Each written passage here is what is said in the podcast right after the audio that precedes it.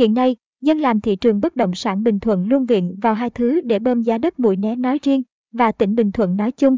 Một là cao tốc dầu dây Phan Thiết đang làm, ừ thì cũng có làm đấy, thấy cũng thi công rầm rộ, chắc do nhà nước đang giải ngân vốn đầu tư công, hy vọng tuyến cao tốc xong sớm cho tỉnh Bình Thuận mau cất cánh. Hai là sân bay sẽ làm, cái này nhiều người vẫn còn nghi ngờ sẽ làm hay không, hay chỉ là bơm thổi của cá mập, cá nhà táng.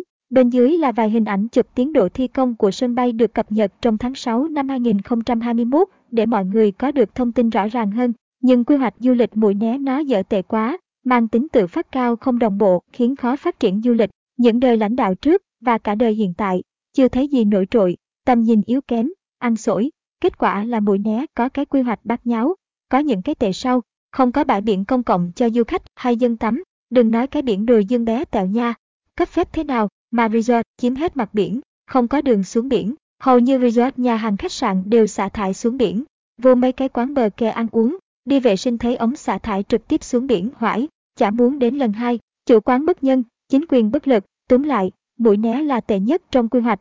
Bờ biển và bãi biển công cộng, người hàng xóm phan rang quy hoạch còn đẹp hơn, hiện đại, khoa học hơn. Ở mũi né, khu dân ở sát biển, thì dơ giấy, điển hình như phường Phú Hài và phường Mũi Né, sáng sáng dân còn xách đích xuống biển ỉa. Khu nào có resort thì chiếm hết mặt biển, dân và du khách không thể nào xuống biển tắm được, thành ra những ai ra Mũi Né du lịch ở KS phía đối diện biển thì chán chết, bất động sản phía đối diện cũng trở nên kém giá trị, manh muốn, chả ai muốn đầu tư lớn, giải pháp đâu có gì khó, cũng không tốn kém nhiều.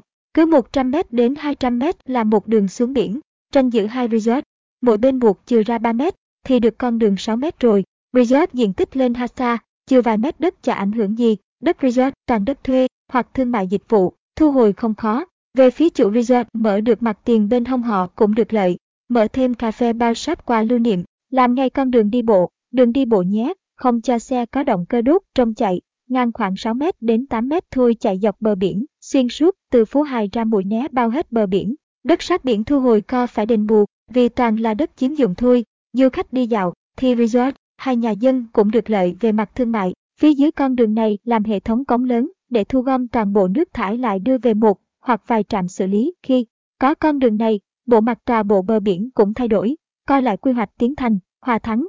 Bởi vì không khéo, thì nó sẽ giống đoạn Nguyễn Đình chịu Hàm tiếng mũi né. Resort bích cửa xuống biển của dân, vấn đề xử lý nước thải, resort, nhà hàng, cục biết gì đó.